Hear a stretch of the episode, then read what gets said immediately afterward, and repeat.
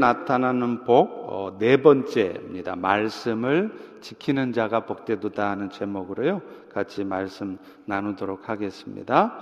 우리 스크린 보시면서 한 절 말씀이니까 한번 크게 한번 읽어보죠. 시작. 이 예언의 말씀을 읽는 자와 듣는 자와 그 가운데 기록한 것을 지키는 자는 복이 있나니 때가 가까움이라. 성경을 주의 깊게 살펴보면은요, 성경에 나타나는 복에는 두 가지의 차원이 있다 하는 것을 아시게 될 것입니다. 첫 번째는요, 어, 물질적이고 현세적인 차원의 복이에요. 그리고 두 번째는 어, 영적이고 어, 내세적인 차원의 복입니다. 전자가 아, 부차적이고 상대적이고 일시적인 복이라고 한다면 후자의 복, 영적인 복, 내세적인 복은 아주 근본적이고 절대적인 복이며 영원한 복이라는 거예요. 그런데 계시가 아직 완전히 발전되어 있지 않았던 구약 성경에는요, 이 두 가지 복의 개념 중에 주로 외형적이고 물질적 측면의 복이 강조되어 나타납니다. 그런데 반면 하나님의 뜻이 보다 분명하게 계시되고 이제 구원자 되신 예수님이 오신 이후인 신약 시대, 신약 성경에는요, 오히려 내적이고 영적인 영원한 복의 측면이 더 강조되어 있다는 것입니다. 그러나 신구약 시대를 막론하고 복에 대한 성경의 근본 개념은 동일합니다. 참된 복은 사람이 추구해서 얻어지는 게 아니라는 거예요. 결국에는 자비로우신 하나님께서 인간에게 부어주시는 것이고, 그리고 이것은 하나님과 인간 사이에 올바른 관계가 전제되었을 때, 그리고 하나님과 인간 사이 올바른 관계가 되었을 때 나타나는 순종, 순종을 통해서 주어진다는 것입니다.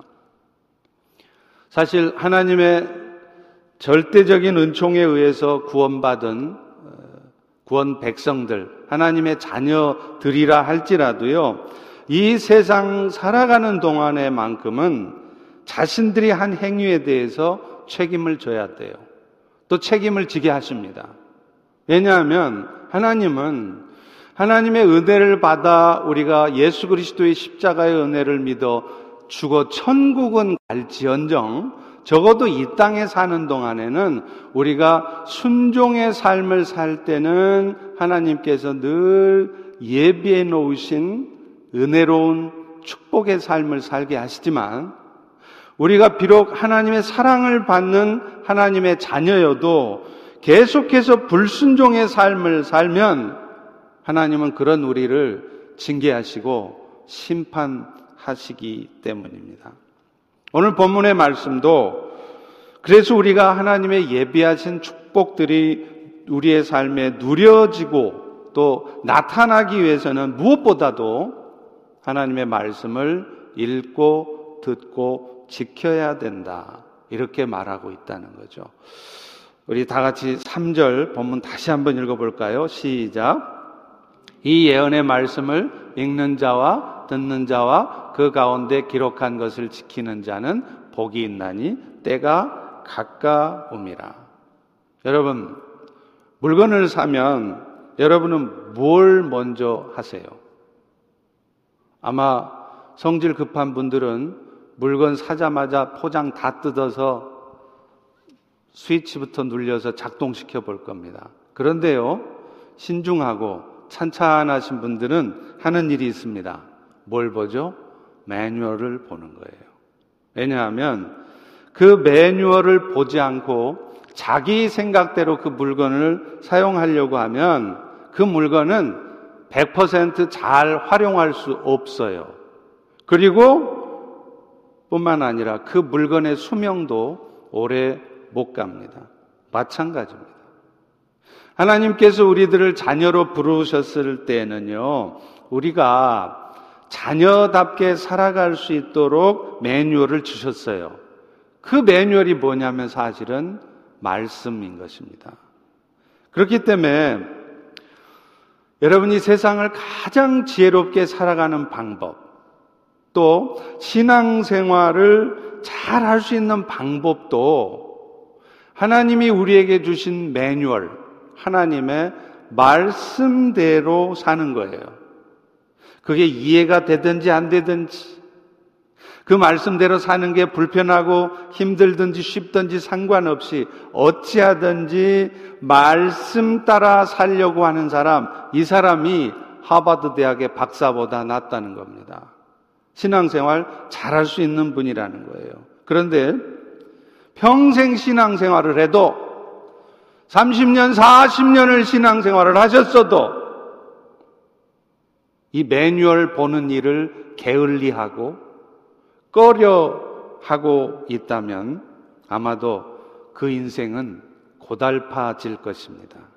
왜냐하면 이것은 마치 새로운 길을 가면서 길 안내자도 없이 또 GPS도 없이 가려는 것과 같기 때문입니다. 그래서 오늘 본문의 말씀에도 이 예언의 말씀을 잘 읽고 듣고 지키는 자가 복되다 이렇게 말씀하는 거예요. 하나님의 말씀을 받았던 이스라엘 백성들을 향해서도 하나님은 사실 동일한 말씀을 하십니다. 신명기 6장 1절부터 3절에 보면 이렇게 말씀하세요. 이는 곧, 그러니까 이 말씀은 너희가 건너가서 차지할 땅에서 행할 것이니 너의 나를 장구하게 하기 위한 것이라 그러니 이스라엘아 이 말씀을 듣고 삼가 행해 봐라. 그러면 네가 복을 받고 또 젖과 꿀이 흐르는 땅에서 번성할 것이다. 이렇게 선언하고 있습니다. 여기서 말하는 너희가 건너가서 차지할 땅이 뭐겠어요? 천국을 상징하는 가나안 땅이죠. 그러니까 이 말씀은 하나님께서 이스라엘 백성들에게 주신 말씀은 그 백성들 부담스럽게 하고 불편하게 하려고 말씀 주신 게 아니라 사실은 너희가 천국 백성답게 살려면 이렇게 살아야 한다고 매뉴얼을 주신 거라는 거예요.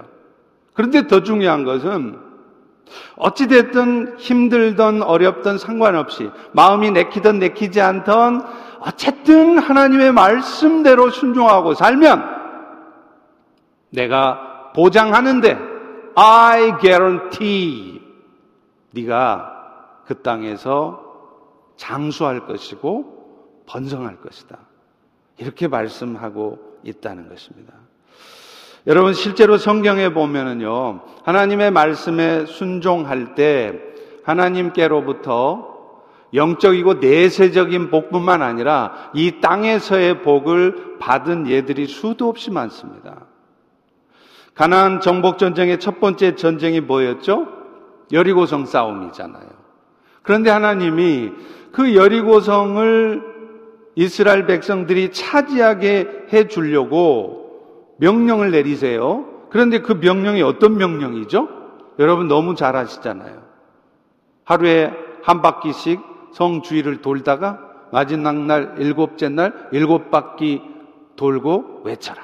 그러면 무너질 것이다. 하나님께서 만약에 여러분들에게 이 명령을 주셨다면 여러분 그대로 순종하시겠어요?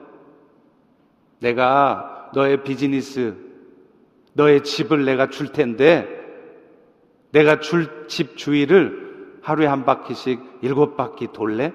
그럼 여러분 도시겠습니까? 저 같으면 안 돌 것 같아요. 왜냐하면 이건 말이 안 돼요. 인간의 합리적인 판단과 생각으로 하면 그것은 도저히 불가능한 일입니다. 해봤자 아무 의미 없는 쓸데없는 짓인 것처럼 여겨져요. 그런데 이스라엘 백성들 어떻게 했죠? 순종합니다. 왜요? 하나님이 말씀하셨기 때문에. 김대영 목사가 말했으면 모르겠지만 하나님이 말씀하셨기 때문에 전능하신 하나님이 말씀하신 것이라면 어쨌든 그 말씀대로 순종하면 말씀대로 될 것이다. 그 믿음 가운데 순종합니다. 그랬더니 어떤 일이 벌어지죠? 정말로 정말로 말도 안 되는 일이 벌어졌어요. 성이 무너진 것입니다. 마찬가지입니다. 오늘날 우리가 신앙생활 하면서도 사람들은 그런 얘기 해요. 목사님, 저는 간증거리가 없어요. 근데요, 이 간증거리가 없다는 말은 바꿔 말하면 좀 죄송한 말씀이지만 제가 말씀대로 그대로 안 살았습니다. 이 말과 똑같아요. 우리가 정말로 이해하기 힘들고 말도 안 되는 상황이어도 말씀하셨기 때문에 그 말씀대로 죽어도 생명의 위협이 있어도 말씀대로 순종에 들어가 보세요. 하나님이 왜 역사 안 하십니까? 놀라운 역사가 일어나요. 병이 고쳐지고 그렇게 불가능했던 일들이 되어지기도 하고 말이죠. 사실 제가 지난번에도 설명을 했지만 복을 나타내는 단어 중에 하나님의 자비와 은총으로부터 오는 복을 특별히 베레카라고 했습니다. 근데 이 베레카라는 단어의 원래 뜻이 뭔지 아세요? 무릎 꿇다라는 단어에서 온 거예요. 그러니까 이 말이 무슨 말이냐면 하나님의 자비로부터 오는 축복도 어떨 때 우리에게 주어지느냐면 내가 하나님 앞에 겸손한 마음을 가지고 옷깃을 여미고 무릎 꿇고 겸손하게 순종하고자 할 때, 그럴 때 주어진다는 거예요. 말씀은 말씀이고, 현실은 현실입니다. 이 현실 상황에서 말씀대로 산다고 그게 됩니까? 그렇게 해서는 이 하나님의 예비하신 축복이 누려지지 않는 거예요. 기적 같은 일도 좀처럼 안 나타나는 것이죠. 자, 그런데요. 여기서 우리가 또 하나 분명하게 기억해야 할 게 있습니다. 그게 뭐냐면 하나님의 말씀대로 산다고 해서 그러면 100% 항상 우리의 삶이 잘 풀려지고 땅에서 잘 되느냐? 그렇지는 않다는 거죠. 성경에 등장하는 믿음의 사람들, 또 오늘날 우리 주변에 계시는 믿음의 사람들의 모습을 보면 그렇습니다. 땅에서 장수하기는 커녕요, 오히려 비참한 죽음을 당하는 때도 있더라고요. 땅에서 사는 동안 내내 고통스러운 삶을 살다 가는 분들도 계십니다. 실제로 성경에서도 믿음으로 살았지만 고통스러운 삶을 살았던 사람들을 히브리서 11장은 이렇게 쓰고 있어요. 또 어떤 이들은 조롱과 채찍질 뿐 아니라 결박과 옥에 갇히는 시련도 받고요. 그것뿐입니까? 돌에 맞고 톱으로 겸당하고 시험과 칼로 죽임당하고 또 양과 염소의 가죽 입고 궁핍과 환란의 삶을 광야에서 산과 동굴과 토굴에서 유리하며 떠도는 삶을 살았다는 거예요. 그런데 여러분, 이분들이 그렇게 삶을 산 이유가 믿음이 없어서였을까요? 이들이 말씀에 순종하지 않았기 때문이었을까요? 아닙니다. 이분들처럼 말씀을 순종하고 믿음 좋으신 분이 없어요. 그럼에도 불구하고 그들은 그런 삶을 살았습니다. 이유가 뭘까요? 그들은 비록 이 땅에서는 보상받지 못한 삶을 살았지만 오히려 그들은 그들이 이 땅의 삶을 마치고 나면 살아야 될 그 영원한 하나님의 나라를 소망했기 때문에 그 영원한 하나님의 나라를 위해서 내가 오늘 이렇게 가난하게 살아야 하고 그 영원한 하나님의 나라를 위해서 내가 건강하지 못한 삶을 살아야 하고 이런 힘든 삶을 살아야 한다면 기꺼이 살겠습니다 하고 살았기 때문인 것이죠. 그런 의미에서 우리가 하나님의 말씀에 순종해야 되는 이유는 그렇게 순종할 때 하나님이 주실 세상적인 축복 받으려고 비즈니스 잘 되게 하려고 자식들 잘 되게 하려고 순종하는 것이 아니라는 겁니다. 하나님께서 하나님 자체가 우리의 복이 되어 주신 데 대한 우리의 마땅한 의무인 것입니다. 다시 말하면 진정으로 성도가 추구해야 될 복은 하나님을 자신의 하나님으로 삼는 그래서 하나님만을 기뻐하고 하나님만을 바라보는 그런 영적인 영원한 복이어야 한다는 것입니다. 따라서 오늘날 이 땅에서 장수하고 건강하게 오래 살고 부귀영화를 누리는 것이 하나님으로부터 우리가 받는 복의 전부인 양, 이 땅에 신앙생활을 하면서도 늘 마음속에 기대는 어떻게 하면 내가 하나님 때문에 복 받을까? 어떻게 하면 예수님 때문에 내가 이 땅에서 부요한 삶을 살 수 있을까? 그런 하나님의 세상적인 의미의 축복만을 기대하며 신앙생활하는 것은 바람직하지 못합니다. 왜 그럴까요?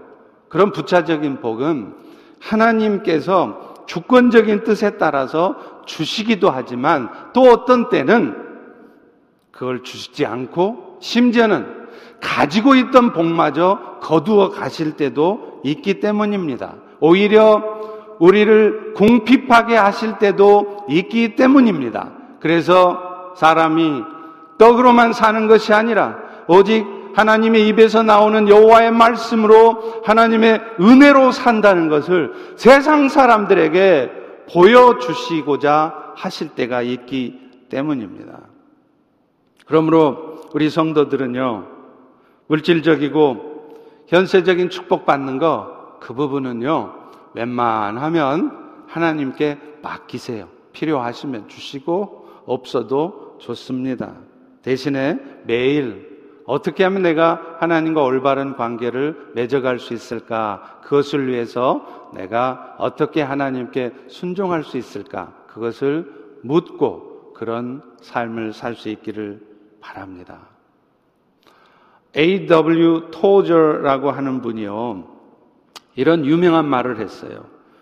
오늘날 우리 가운데, 우리 인생 가운데 벌어지는 모든 어려운 일들의 뿌리, 출발은 우리의 하나님에 대한 인식의 문제다. 우리가 인식하고 있는 하나님을 너무 작게 여기기 때문이라는 거예요. 다시 말하면 우리의 하나님이 충분히 크지 않기 때문이라는 것입니다. 오늘 이 자리에 앉아 계시는 또 온라인에서 예배 함께 하시는 여러분은 여러분의 하나님이 어떠신가요? 크신 하나님이십니까? 이 온 우주보다 크신 하나님이십니까? 여러분의 인생 전체를 책임지신 하나님이십니까? 아니면 아주 작은 하나님, 아주 띄엄띄엄 나를 도와주시는 하나님, 그런 보잘 것 없는 하나님이십니까? 우리는 우리의 상상력으로 하나님을 만들어 가면 안 됩니다. 나의 경험을 따라 나의 세상의 지식을 따라 하나님을 제한하면 안 됩니다. 우리는 성경에서 하나님을 보여주신 그대로 하나님을 인식하고 바라봐야 돼요. 그래서 정말 하나님이 크신 하나님인 것을 안다면 우리의 신앙생활은 전혀 달라질 것입니다. 오늘 지금 이 순간 이 자리에 앉아 예배를 드리는 순간에도 여러분 마음속에 가득한 염려와 근심과 두려움과 불평들, 원망하는 마음들, 어둠의 마음들은 다 사라질 거예요. 그런 의미에서 A.W. 토저는요, 자기가 읽은 성경의 말씀 중에 가장 중요한 말씀이 한 구절이 있대요. 그게 어딜까요? 놀랍게도 이분은 창세기 1장 1절 태초에 하나님이 라는 말씀이라는 겁니다. 제가 이 토저의 말을 듣고 참 은혜가 됐어요. 진짜 그러네. 태초에 하나님이. 이 말은 무슨 말일까요? 우리 하나님께서 모든 세상에, 우주에, 여러분의 삶은 문족이 물론이고, 이 모든 세상의 출발이고 근원이시라는 거예요. 그러니까 그 크신 하나님이 오늘 또 우리의 삶을 책임지시고 우리에게 약속하시고 우리의 삶을 지키시고 이끄신다고 하는데 그 크신 하나님에 대한 인식이 있다면 오늘 우리는 더 이상 사람들은 작게 보일 겁니다. 사람이 내 마음을 아프게 하고 상처 주는 말 했다고 그래서 밤새도록 잠 못 자고 이놈 문자스 이 삐가 그게 안 된다는 거예요. 또 사람이 가지고 있는 것들 그렇게 크게 눈에 들어오지 않는다는 겁니다. 뭐 저도 100% 완전하진 않지만 저는요 벤치 타고 다니는 사람들 하나도 안 부럽습니다. 아, 죄송합니다. 벤치 타고 다니시는 분들이 계실지 모르겠는데 타셔도 좋아요. 괜찮아요. 그런데 저는 개인적으로 그거 하나도 안 부러워요. 그거 내가 가질 수 없다고 내가 죽는 날까지 벤치 못 타고 다녀도 that's okay. 그게 무슨 상관입니까? 우리의 크신 하나님이 제 삶을 처음부터 끝까지 철저히 책임지고 있는데 말이죠. 또 있어요. 이 토저가 이런 말을 해요. 성경에서 가장 놀라운 말씀 중에 하나는 바로 이 말씀이래요. 여호와께서 말씀하시니라. 그러면 끝이에요. 그 다음에 잡다한 사람의 말이 붙을 수가 없어요. 성경은 하나님은 이렇게 말씀하시지만 하면서 우리는 자꾸 쉼표를 찍어요. 쉼표 찍고 나서 그 다음에 내 생각을, 내 경험을, 내 상황을 자꾸 많이 얘기한다는 거죠. 그런데 믿음은 그게 아닙니다. 여호와께서 말씀하시니라 그러면 거기서 마침표 딱 찍는 거예요. 그 다음에 내 말을 안 보태는 것입니다. 잡다한 사람의 말이 필요 없기 때문이에요. That's all. 하나님이 말씀하셨으면 그게 끝이지. 무슨 사람의 생각이 필요하고 이런저런 사람의 말들이 많이 필요할까요? 사람의 말 많이 하니까 다투는 겁니다. 교회가 싸우는 거예요. 깨지는 거예요. 하나님의 말씀하신 대로 해보세요. 하나님이 정말 말씀대로 책임지십니다. 우리 교회를 책임지시고 우리 인생을 책임지시고 이 코로나 바이러스 사태를 책임지십니다. 그러니 마침표를 찍으라는 거죠. 이게 제 말이 아니라 토저의 말이고 성경의 말이에요. 결국 우리가 순종의 삶을 사는 이유는요. 그 순종을 할 때 하나님 나를 높여 주시기 때문에 혹은 사람들이 가지고 있는 것을 내가 갖고 갖게 되기 때문이 아니라는 겁니다. 순종을 통해서 하나님과의 관계를 계속해서 깊이 있는 하나님과의 관계를 가질 수 있기 때문이에요. 그래서 그런 깊은 하나님과의 관계 속에서 우리가 이 땅의 삶을 사는 동안에도 항상 기뻐하고 마음의 평강이 누려지며 소망이 누려지기 때문입니다. 제가 잘생긴 이유를 아시죠? 실제로 눈 크고 코 크고 잘생겨서가 아니라 하나님이 주시는 평강이 있으니까 전체적으로 편안하니까 잘생겨 보이는 거예요. 여러분들도 잘생겨 보일 방법이 있습니다. 크신 하나님을 보세요. 그래서 순종하십시오. 그분이 여러분의 삶을 책임지시고 혹여 어렵고 힘든 일이 있어도 그 가운데서도 하나님은 선한 뜻을 이루어 가시기 때문입니다. 자, 그렇다면 우리가 그런 순종의 삶을 살기 위해서 우리는 어떻게 해야 될까요? 오늘 본문의 말씀은 먼저 해야 될 일이 있답니다. 말씀을 읽고 들으라고 하는 것입니다. 그런데 오늘 우리가 여기서 잠깐 어, 살펴봐야 될 게 오늘 본문에 보면요. 잘 보시면 조금 우리가 생각하는 거하고 달리 나타나 있습니다. 우리 개혁 성경에는 정확한 번역이 잘 안 돼 있어요. 근데 헬라어 언어로 보면 이게요, 읽는 자와 듣는 자들, 기록된 것을 지키는 자들이라고, 읽는 자는 단수로 돼 있는데, 듣는 자들과 지키는 자들은 복수로 돼 있습니다. 그러니까 이게 뭘 의미하느냐면, 그 당시에는요, 아시다시피 종이가 없어요. 그러니까 성경을 어디다 썼느냐 하면, 양이나 송아주 가죽에다가 썼어요. 양피지라고 그러죠. 또요, 갈대. 갈대 그 줄기를 말려가지고 그 위에 썼습니다. 파피루스라고 하죠. 그러다 보니까 성경책이 일반 성도들에게 보급이 안 돼 있습니다. 그러니까 성경을 읽으려면 어떻게 해야 되느냐? 다 모여야 돼요. 다 모아가지고 성경을 읽는 자가 이따만한 양피지, 이따만한 파피루스를 쫙쫙 넘기면서 성경을 읽어줘요. 그러면 회중들은 그 말씀을 들으면서 셀라, 아멘, 할렐루야 하면서 그 말씀을 듣는 거죠. 그러니까 이 말씀은 원어적인 의미를 살펴보자면 결국 말씀을 읽으라는 걸 말하는 거예요. 그리고 말씀을 잘 마음에 새겨 듣고 그 가운데 말씀을 지키라는 것이죠. 그런데 우리는 종종 말씀대로 산다는 게 참 힘들다고 얘기해요. 실제로 그렇죠. 저도 그렇더라고요. 말이 그렇지 말씀대로 사는 게 어찌 쉬운 일이겠습니까? 때로는 제 생각을 포기해야 되기도 하고요. 고통스러운 삶을 감수해야 될 때도 있는데요. 그런데 놀랍게도요, 아세요? 성경에는요, 우리가 말씀대로 사는 게 전혀 어려운 게 아니랍니다. 신명기 30장 11절에 이렇게 말해요. 내가 오늘 너에게 명령한 이 명령은 너에게 어려운 것도 아니고 먼 것도 아니라 그렇다면 왜 성경은 이 말씀대로 사는 것이 어려운 일이 아니라고 할까요? 성경에 그 답이 있어요. 우리는요, 말씀대로 살려고 하는데 우리의 의지를 따라 말씀대로 살려고 해요. 절규 한번 들었어요? 오늘 이 예배를 통해 말씀의 은혜를 받았어. 아하! 그러면 이제 내가 정말 말씀대로 살았구나, 살아야 되겠구나 하고 결단을 해요. 그런데 그게 됩니까?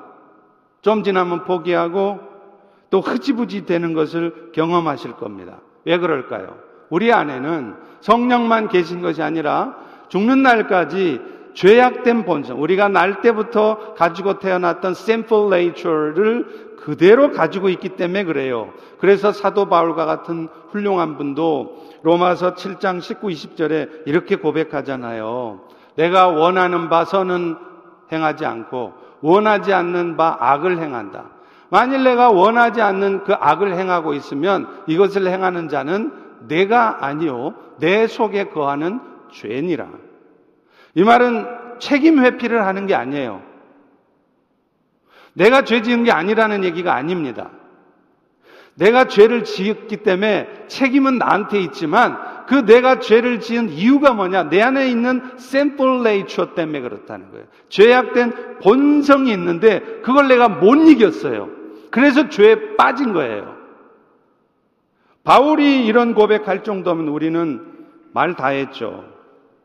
그래서 우리는 말씀대로 살려고 마음을 먹었다가도 금방 말씀대로 살지 못하는 자신을 보며 실망하고 또 어떤 분들은 죄책감에 사로잡혀 살아요. 내가 이러면 안 되는데, 내가 비즈니스 한다고, 이렇게 이렇게 하나님을 멀리 하면 안 되는데, 알아요. 알면서도 계속 죄책감 가운데 계속 그 일을 반복하는 것이죠. 그런데요, 성경에는 내 힘으로 내 의지로가 아니라 하나님의 방법으로 하나님의 능력으로 하는 방법을 알려주고 있습니다. 그게 뭔지 아세요? 그게 말씀을 읽고 들으라는 거예요. 그래서 오늘 본문 말씀도 말씀을 지켜 행하기 전에 먼저 말씀을 읽으라는 말씀을 하시는 겁니다. 신명기 30장 14절에 분명하게 답을 주고 있어요. 오직 그 말씀이 너에게 매우 가까워서 너의 입에 있고 네 마음에 있으면 네가 이것을 행할 수 있다는 거죠. 그러니까 자꾸 말씀대로 사는 게 참 어려워요, 목사님.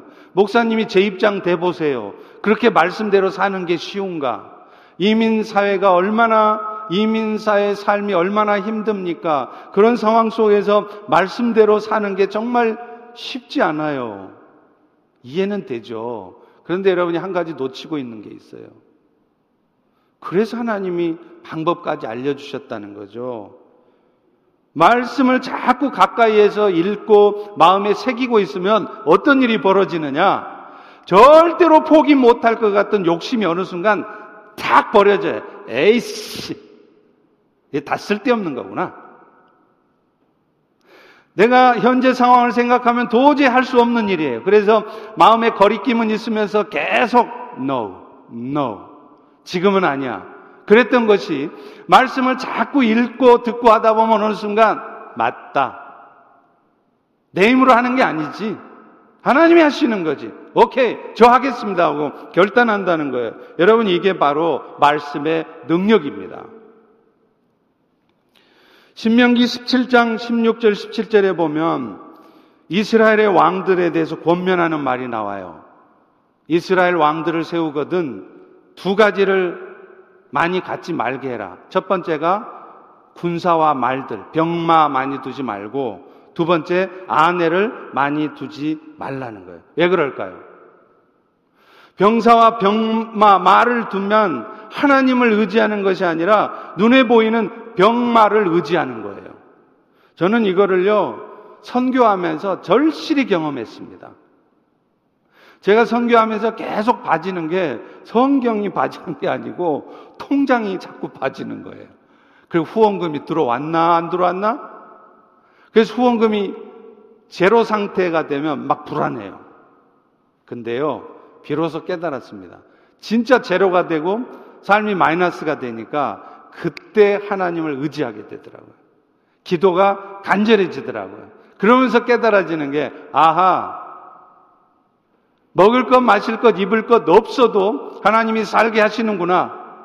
내가 진짜 걱정해야 될 것은 이것이 아니라 저 수많은 죽어가는 영혼들이구나. 예수님이 십자가에서 예수님의 십자가의 죽음을 슬퍼하며 우는 여인들을 향하여 이스라엘의 딸들아 울지 마라 너희가 울어야 될 것은 예루살렘을 위해서 울어야 한다라고 하신 그 말씀의 뜻이 뭔지 알겠더라고요. 그 이후로는 저 먹고 사는 거 별로 걱정 안 합니다. 돈 많아서요? 제 통장에 만불도 없다니까요. 집도 없어요. 차도 제 것도 아니에요. 근데 하나님이 책임지세요. 그런데요, 통장에 후원금 좀 들어와 보세요. 기도 안 합니다. 하나님 의지 안 합니다. 그거 가지고 뭐 해보려고 그래요. 그래서 하나님이 이스라엘 왕들한테 한 게 뭐냐? 병말을 많이 두지 말라는 거예요.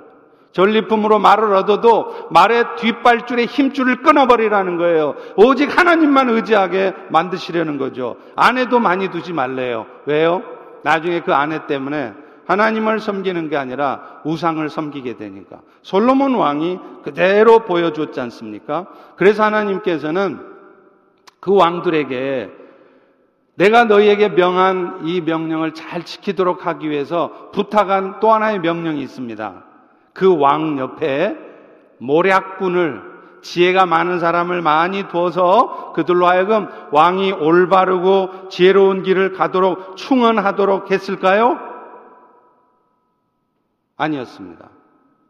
신명기 17장 18절 20절에 보면 이렇게 말합니다. 그가 왕위에 오르거든 이 율법서의 등사본을 평생 왕 옆에 두고 읽어 그의 하나님 여호와 경외하기를 배우며 율법의 모든 말과 규례를 지켜 행할 것이라. 그러면 그 마음이 교만하지 않고 이 명령에서 떠나지 않을 것이다. 왕 옆에 항상 말씀을 두고 그 말씀을 읽게 하라는 거예요. 그러면 그러면 모략꾼들이 왕이시여 틀렸습니다. 왕이시여 정신 차리세요. 이런 말 안 해도요.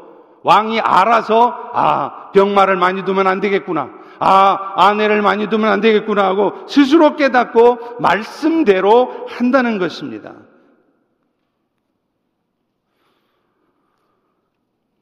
그런데 사실 오늘날 우리 성도들이 신앙생활 하면서 가장 많이 안 하는 일이 뭐냐면요. 성경을 읽는 일이에요. 나름대로 성경 공부해요. 또 경건서적도 읽으세요. 물론 이런 일들이 필요 없다는 거 아닙니다. 다 필요한 일입니다. 경건 생활에 도움이 되는 것은 말할 것도 없죠. 그런데 우선순위가 틀렸습니다. priority가 성경 연구, 경건서적이 아니란 말이에요. 성경을 읽는 일을 먼저 하셔야 돼요. 성경을 읽고 나서 성경 연구도 하고 경건서적도 읽고 해야 된다는 거예요. 그런데 성경은 별로 안 읽어요. 그러면서 읽기 쉬운 경건서적은 읽고 성경 공부를 하면 어떤 일이 벌어지는 줄 아세요? 자신도 모르는 사이에 엉뚱한 적용을 해요. 편협된 생각에 빠지게 됩니다. 경건서적만 해도 그렇습니다. 여러분, 이 경건서적은요, 사람이 쓴 거예요. 그렇기 때문에 성경은 오류가 없지만 경건서적은 오류가 있습니다. 그 책을 쓴 사람의 주관적인 의지와 생각과 경험들이 많이 들어가 있죠. 그렇기 때문에 자칫 우리의 신앙에 유익을 얻고자 읽었던 책이 우리의 신앙을 오히려 망치고 건강하지 못한 신앙으로 우리의 삶을 몰아가는 수가 있다는 거예요. 저는 실제 목회하면서 그런 케이스를 봤습니다. 그렇기 때문에 말씀드리는 거예요. 큐티도 마찬가지예요. quiet time. 좋죠. 그런데 큐티의 가장 큰 위험, 위험이 뭔지 아세요? 부분의 오류에 빠질 수 있다는 거예요. 성령께서 말씀하신 바가 아닌 것을 아주 개인적이고 사적인 적용을 해서 성경 본문의 의도와는 전혀 다른 은혜를 받아요. 뭐 그렇게라도 은혜를 받으면 안 받는 것보다야 낫지만 문제는 성령께서 의도한 바가 아닌 엉뚱한 결론에 도달해서 자신의 삶을 자기가 큐티한 결과대로 끌고 가는 거예요. 하나님의 뜻은 그게 아닌데. 그런 의미에서 우리는 성경을 많이 읽으셔야 합니다. 그리고 그것도 성경을 통으로 읽는 일에 힘써야 되는 거예요. 왜냐하면 성경 전체에서 말하는 그 복음의 큰 그림, 빅 픽처 속에서 부분을 봐야 우리가 오류에 빠지지 않을 수 있어요. 엉뚱한 적용을 하지 않을 수 있기 때문에 그렇습니다. 그런데 우리 성도들만 봐도 신앙생활 오래 하시고 말씀들도 부분 부분 잘 아세요. 근데 문제는 성경 전체를 통으로 전체를 복음의 큰 그림 속에서 복음을 이해하지 못하니까 자기가 알고 있는 복음이 전부예요.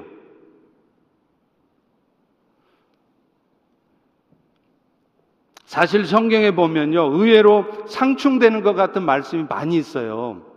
로마서 1장 17절에 보면 오직 의인은 믿음으로 말미암아 살리라 이렇게 말해요. 이 말은 오늘 우리가 의롭게 되는 일, 다시 말하면 구원의 은혜를 얻게 되는 일은 오직 믿음으로만 된다는 거죠. 그런데 야고보서에 보면요. 전혀 다른 것 같은 말이 나와요. 야고보서 2장 24절에 보면 이로 보건대 사람이 행함으로 의롭다 하심을 받고 믿음으로만 아니니라. 여러분 이거 보세요. 오류가 없다고 하는 성경 말씀이 완전히 다른 말이잖아요. 그런데요. 성경을 통으로 많이 읽어본 사람은 이 두 말씀이 전혀 상충되지 않습니다. 성경 해석의 첫 번째 원리는 통전적 해석이에요. 성경 전체의 흐름의 원리 속에서, 복음의 빅픽처 속에서 부분을 해석해야 되는 겁니다. 그렇게 보면 이 야고보서의 말씀은 믿음을 가진 사람이 믿음의 증거로서 혹은 믿음의 결과로서 행위를 보여줄 것을 강조한 것이라는 거예요. 그렇기 때문에 아무리 행위가 올바른 사람이어도 아무리 행위를 잘해도요, 그가 믿음이 없다면 그 행위는 구원을 가져다 주지 못합니다. 가짜 믿음인 거죠. 그런데 그가 진짜 믿음이 있는 사람이라면요, 반드시 행위가 나타나요. 물론 정도 차이도 있고 시간도 차이가 좀 있어요. 그러나 결국에는 다 나타나게 됩니다. 저만 해도 그래요. 제가 믿음을 갖기 전에는요, 진짜 완벽주의자였어요. 그래서 모든 것이요, 철저하게 계산되고 계획되고 준비돼야 됩니다. 빈틈이 없어야 돼요. 조금만 틀리면 마음이 막 불편해요. 그런데 아십니까? 완벽주의라는 것이요, 주변 사람들도 피곤하게 하는 일이지만 정작 자기 자신도 피곤해져요. 저도 그랬어요. 워낙 이 완벽주의 때문에 이 기준을 높게 잡다 보니까 그 기준에 도달하지 못하는 내 자신, 주변의 상황들을 보면 막 답답한 거예요. 그래서 그 스트레스가 막 과다해지니까 뭐가 왔냐면요. 공황장애가 왔어요. 스트레스를 막 받으니까. 완벽해야 되는데 완벽하지 못한 현실을 보면서 막 스트레스 받으니까 공황장애가 오더라니까요. 근데 문제는 그 완벽주의를 못 버리겠는 거예요. 근데 하나님의 은혜로 버리게 된 계기가 있었습니다. 어느 날 요한복음 8장에 가늠하는 여인의 이야기를 통해서 깊이 깨닫게 하신 것이 있었어요. 율법에 의하면 아시다시피 가늠하면 돌로 쳐 죽이잖아요. 그런데 예수님은 그 여인을 돌로 쳐 죽이려는 자들을 향해서 오히려 누구든지 죄 없는 자가 먼저 치라 그래요. 결국 주님은 그 여인에게 어떤 벌도 내리지 않습니다.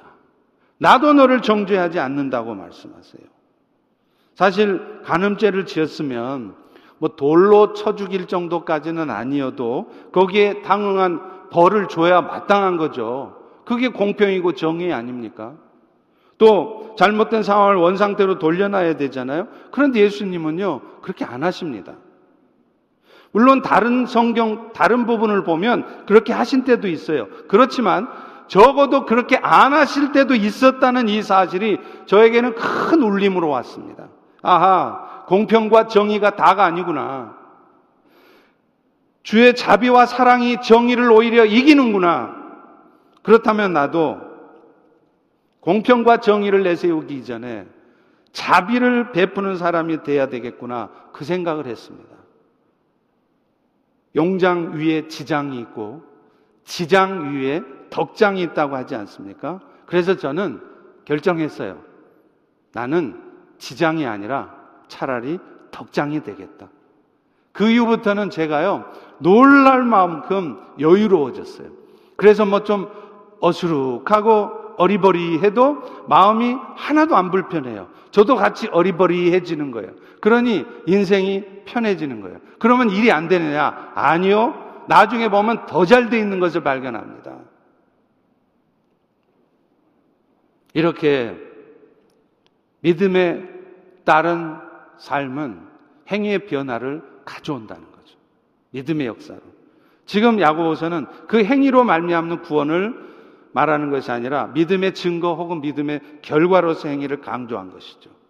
그렇기 때문에 여러분, 우리가 말씀을 읽지 않으면 우리는 복음을, 복음의 그 빅 픽처를 온전하게 이해할 수 없어요. 어느 한 부분을 알면서 그게 전부인 양 생각하고 이 기준을 가지고 함부로 판단하고 정죄하고 이런 일을 하게 되는 것입니다. 그리고 말씀을 읽어도 통으로 보지 않으면 부분에 빠져요. 그래서 한 구절의 말씀 때문에 성경 전체에서 말하는 그 복음의 큰 은혜를 놓치게 되는 거예요. 복음의 능력을 맛보지 못하는 거죠. 여러분, 성경은 마지막 때가 되면 사람들 마음에는 사랑이 식어질 것이고 세상도 교회를 미워할 것이며 믿음의 사람들을 죽이기까지 할 것이라 했습니다. 세상이 참 살기도 어렵잖아요. 오늘 예배 들어오시면서 들어오면서도 우리 세탁소 하시는 우리 집사님들 몇 분과 잠깐 얘기를 나눴는데 이제 좀 리오픈된 뒤에 어느 정도 좀 올라오셨나요? 그랬더니 이제 겨우 half라는 거예요. 근데 이게 앞으로도 더 나아질 것 같지가 않다는 거죠. 여러분, 얼마나 힘드십니까? 얼마나 어려우십니까? 그러나 기억하십시오. 성경은 이미 그것을 말하고 있다는 거예요. 마지막 때가 되면 그럴 거라는 거예요. 그래서 마지막이 가까울수록 우리는 복음 전하는 일은커녕 내 스스로의 신앙을 지키기도 힘든 상황들이 올 거라는 거죠. 그런데 하나님께서는 그런 절망적인 상황 속에서도 주의 뜻 이루어갈 종들을 남겨두셨대요. 그래서 그들이 세계 곳곳에서 복음의 햇불로 타오르게 하실 거라는 겁니다. 이제 하나님께서 우리 한국교회를, 북한의 지하교회를, 또 전 세계에 흩어져 있는 이 디아스포라 교회들을 이 마지막 때의 복음의 햇불로 타오르게 하실 것입니다. 지금 이 코로나 바이러스와 같은 사태도 그 때를 위해서 하나님이 우리를 훈련하시는 거예요. 사람이 떡으로만 살 것이 아니요 여호와의 입으로 나오는 하나님의 말씀으로 사는 것이며 그 은혜로 사는 것이다. 그 믿음을 가지고 사는 사람들은 비즈니스가 문 닫게 생겼어도 먹고 살 일이 막막해도 심지어는 죽을 병에 걸려도 그 상황에 갇히는 것이 아니라 그 상황에 두려움에 빠져 있는 것이 아니라 오히려 하나님이 명령하실 때, 하나님이 말씀하실 때 당당하게 복음의 횃불로 일어설 수 있는 줄로 믿습니다. 사랑하는 우리 펠로시 교회 성도 여러분, 열심히 말씀을 읽읍시다. 열심히 말씀을 들읍시다. 그래서 이 마지막 때 복음의 햇불로 함께 일어설 수 있기를 간절히 축원합니다. 기도하겠습니다. 하나님, 세상은 우리를 두려움 속으로 가두지만 우리의 삶은 결코 어둠에 갇히지 않는 것을 압니다. 그 복음의 능력이 우리의 삶에 나타날 수 있도록 우리를 축복하시고 주의 은혜로 붙들어 주옵소서 예수님 이름으로 기도합니다. 아멘.